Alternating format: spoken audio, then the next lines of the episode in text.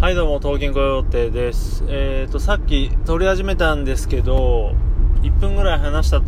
て、話して画面を見たら、あれ？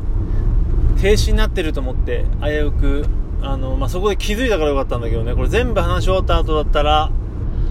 えっ、ー、と、第3次。でも俺はそんな時もう1回撮るタイプなんですけどね。まあまあ、どっちにせよ、あの、危機を出したのでよかったなと思います。で、今日は、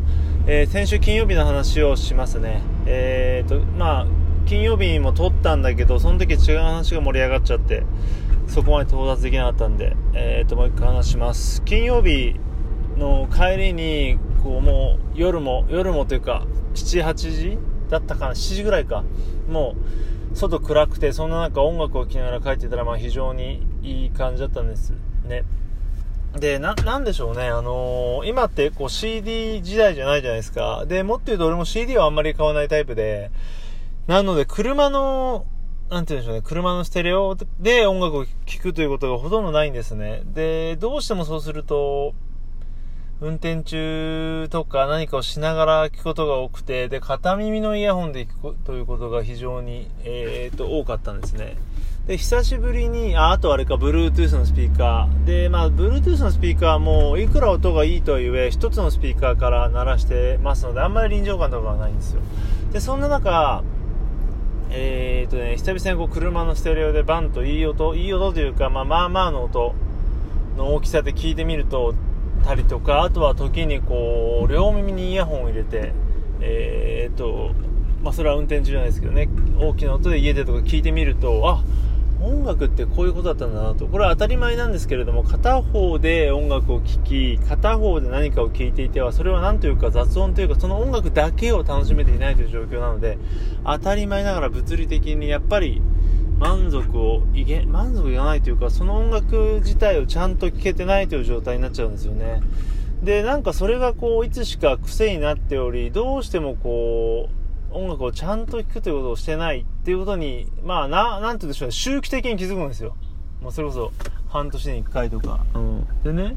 えっ、ー、と、その金曜日も気づきました。で、ああ、やっぱこれ音楽めっちゃいいやと思って、こう夜ね、気持ちよく走ってると、どんどんどんどん気持ちよくなってきて、で、ふとね、こう、あこんないい夜にはあれが聞きたいななんて思って、えー、久々にね、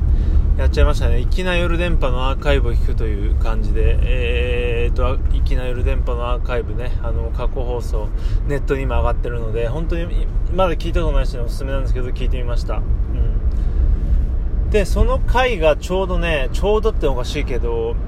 英語の洋楽の歌は歌詞はどんなこと言ってるのか、いいことを言ってるのか、みたいな、えー、と感じだったんですね。その回だったの。で、その時に紹介した曲が、映画始まりの歌という映画の、えー、サウンドラックから1曲紹介してました。で、まあこの始まりの歌っていうのは自分はその、菊池さんがラジオで、ラジオでいきなり電波で紹介しててもめちゃくちゃいいっていうので見に行った映画なんですけど、まあそこら辺の話を今日はしたいと思います。で、始まりの歌っていうのは、えーとね、まあ僕はあんまり映画詳しくないんですけど、キーラ・ナイトレイという、どうやらパイレーツ・オブ・カリビアンなどに出ている、えーと、菊池さん曰く珍しく受け口、いわゆる、まあ顎が、下顎が前に出ているタイプの美人さんらしいです。あの、ハリウッド系にあんまりいないタイプということで。で、キーラ・ナイトレーと、その、まあ、キーラ・ナイトレーがヒロインで、相手の主人公、まあ、主人公はキーラ・ナイトレイか、まあ、その相手が、元彼役がマルーン5の、なんでしたっけ、えー、っと、名前忘れちゃったな。なんとかウィリアムス、アダム、なんだったっけな、まあ、そんな感じの人で、まあ、最もセクシーな、世界一セクシーなとこなんて、まあ、当時は言われてた人なんですけど、はい。で、えー、っと、なんだ、その二人の、物語なんですが、まあでも元彼役なんで、その、アダムだっけ？その、マルーン5の人はあんま出てこないんですよね。で、キーラが、実際本当に歌を歌ってるんですけど、それがめちゃくちゃうまい。あの、ギター弾きながら、ギターもちゃんと弾いてるのかな？まあ、めちゃくちゃうまくて、で、その歌を、菊池さんが歌詞を解説したという回なんですね。でね、この始まりの歌という映画は、まあ、ちょろっと話すと、こう、なんでしょうね、もう落ちぶれちゃった音楽プロデューサーが、またもう一発当てるぞっていうような感じで、で、キーラナイトレイを、ある夜、なんかね、酒場かなんかで出会って、で、発掘するみたいな感じで、で、お金がないので、あれニューヨークだったかな？街の中でこういろいろ録音しちゃおうっていう感じででなんか屋上でこうセッションするシーンとかがあってね。でその副主人公というのかな。そのおじさんの年中年プロデューサーの娘さんがこうギター弾いてすげえいいソロを弾いたりしてね。ああいいなって感じ。ですごいハートフルなんですよね。でそのおじさまとキーラ・ナイトレイがいい感じになりつつもまあそこまでいかないみたいなあの2人で1つのイヤホンでいい感じになったりもするとこもあったりしてそこら辺がすごい良かったりしました。で娘さんのギターもすごい良くてまああのー、それを見た当時俺はまだ全然ギターが弾けなかったんでねあなんかこんな風に弾けたらいいななんて思いながら見てた覚えがあります。で、その時を同じくしてなんですけど、ちょっと違う映画の話なんですが、バードマンという映画があって、まあ、こちらはなんかアカデミー賞でしたっけ？なんか賞を取ったような映画ですよね。バードマン。これもね、あの、めちゃくちゃ菊池さんが推していて、えー、と、見に行きました。菊池さんは、なんだろうな、試乗会みたいなところで最初見ていて、で、これこれから公開されますけど、めちゃくちゃいいですよっていう感じで話してたんで、行って、で、このバードマンなんですが、なんて言うんでしょうね、こう、はっきりと,、えー、と監督というか制作者側がオチをつけずになんとなくこうこちら側に考えさせるような感じで終わる映画というのもあったりしてであれこれどういうことなんだろうなああのシーンのあそこ見ればわかるかなみたいなのを気にしたりとかあとはネット上のこういった考察なんかを見てるうちにどんどんどんどん気になってもう一度見に行ったんですね。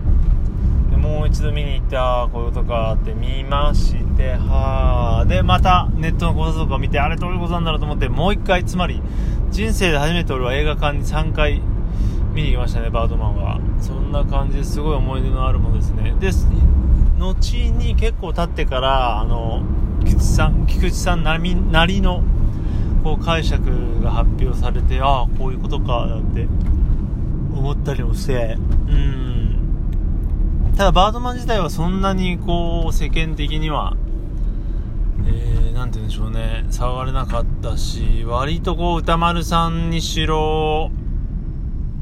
まあ、町山さん軽感したかなあんまりこうネット上でも語られなかった。そんな映画だったですね。結構ねこう長尺というかなんて言うんでしょう。何カットしないで、なんて言うんですかね、一本撮りじゃないけど、こう長くカメラを回すシーンが多くてですね、なんかそんな感じとか、あとは何でしょうね、ブロードウェイでしたっけあそこら辺のなんか、え、画像というか、なんていうの？画像とかし、なんていうんでしたっけ？映像か。映像がすごい良くてね。あとは、あのー、ララランドで輝く、あの人なんでしたっけ？あの女子は。えーと、名前が、名前が思い出せないぞ。あの子ね、あの、ララランドのあの子がすごい可愛かったりとか。あと、また忘れちゃったな何でしたっけ？あのベテラン俳優。えベテランでもないか、あのー、ファイトクラブのエドワード・ノートンもすごいかっこいいし、その2人もシーンもいいしね。で、主人公のキート、マイケル・キートの演技もいい演技もいいし、バードマンもかっこいいし、なんか、うん、やっぱ久々に見たくなった話してたら、そう。で、あとね、あの、サントラというかね、劇中歌もすごい良くて、あの、ドラムの人ですね、なんだっけな、すごい有名な、菊池さんがご利用ししてるドラマーの人、が叩いて、ドラムだけのね、あのー、音楽なんだけど、すごいいい感じだったりしてね、まあ本当に雰囲気はいい映画なんですよ、何より。うん、ストーリーがすごい、あのー、起伏があるわけじゃないんだけどね、で、どこか意味深なこともあったりとかして考えさせられる映画で、まあね、とにかく、その時俺も菊池さんがめちゃくちゃ自分の中ででっかいそ、そう、あの、存在だったので、まあそれに引っ張れたってもあるんだけどね、もうめちゃくちゃ揺さぶられ、まあ大好きな映画になりましたね、バードマン。えー、なんだっけな、副題というか、フルで言うと、バードマン、未知がもたらす、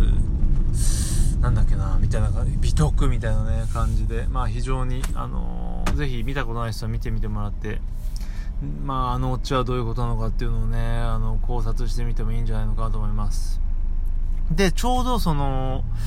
始まりの歌とバードマンっていうのは同じぐらいの時に、えっ、ー、と、公開されていたので、あの、同じぐらいの時に見たので、なんかすごい、2つセットとあの夜電波、セットでなんか思い出深い映画たちなんですよね。うん、まあ本当に夜電波終わって、いつだっけ終わったの？去年の秋だったかななのでもう本当に下手するともう1年経ったか ?9 月からが再演ですもんね、あの、改変期だと思うんで、1年か、早いですね。今ね、有田と週刊プロレスとも、えっ、ー、と、ファイナルシーズンとなっておりますけど、なんか本当にね、どんどんどんどんこう、前も話したけど、好きなものが終わっても、でもなんだか普通に過ごしてしまうというこのコンテンツ型時代ですが、やはり、いきなり夜電波というのはま独特で変わりのないものだったなというね、もう菊池さんはもうラジオやんないのかなっていう感じですけど、またどこかでやってほしいなという思いはやっぱりありますね。なんか、ね、インスタとかでライブとかやってますけど、なんか YouTube とかね、チャンネルとか作って、えっ、ー、と、OD とファイナルスパンハッピーでラジオとかやってくれたらめちゃくちゃ嬉しいのになと思いつつも、やっぱりそういう感じではな。く、ああいったね、テレビ、あの、ラジオ局とかでちゃんとやった中での Q さんとかね、面白いんだろうななんて思ったりもして、まあ、複雑な感じですなという感じでね、まあ、そろそろ Q さんの本も読みたいけど、あの、夜電波本まず読んでねえじゃねえかって感じなんでね、そこら辺もチェックしていきたいなという感じで、えっ、ー、と、菊池さん夜電波、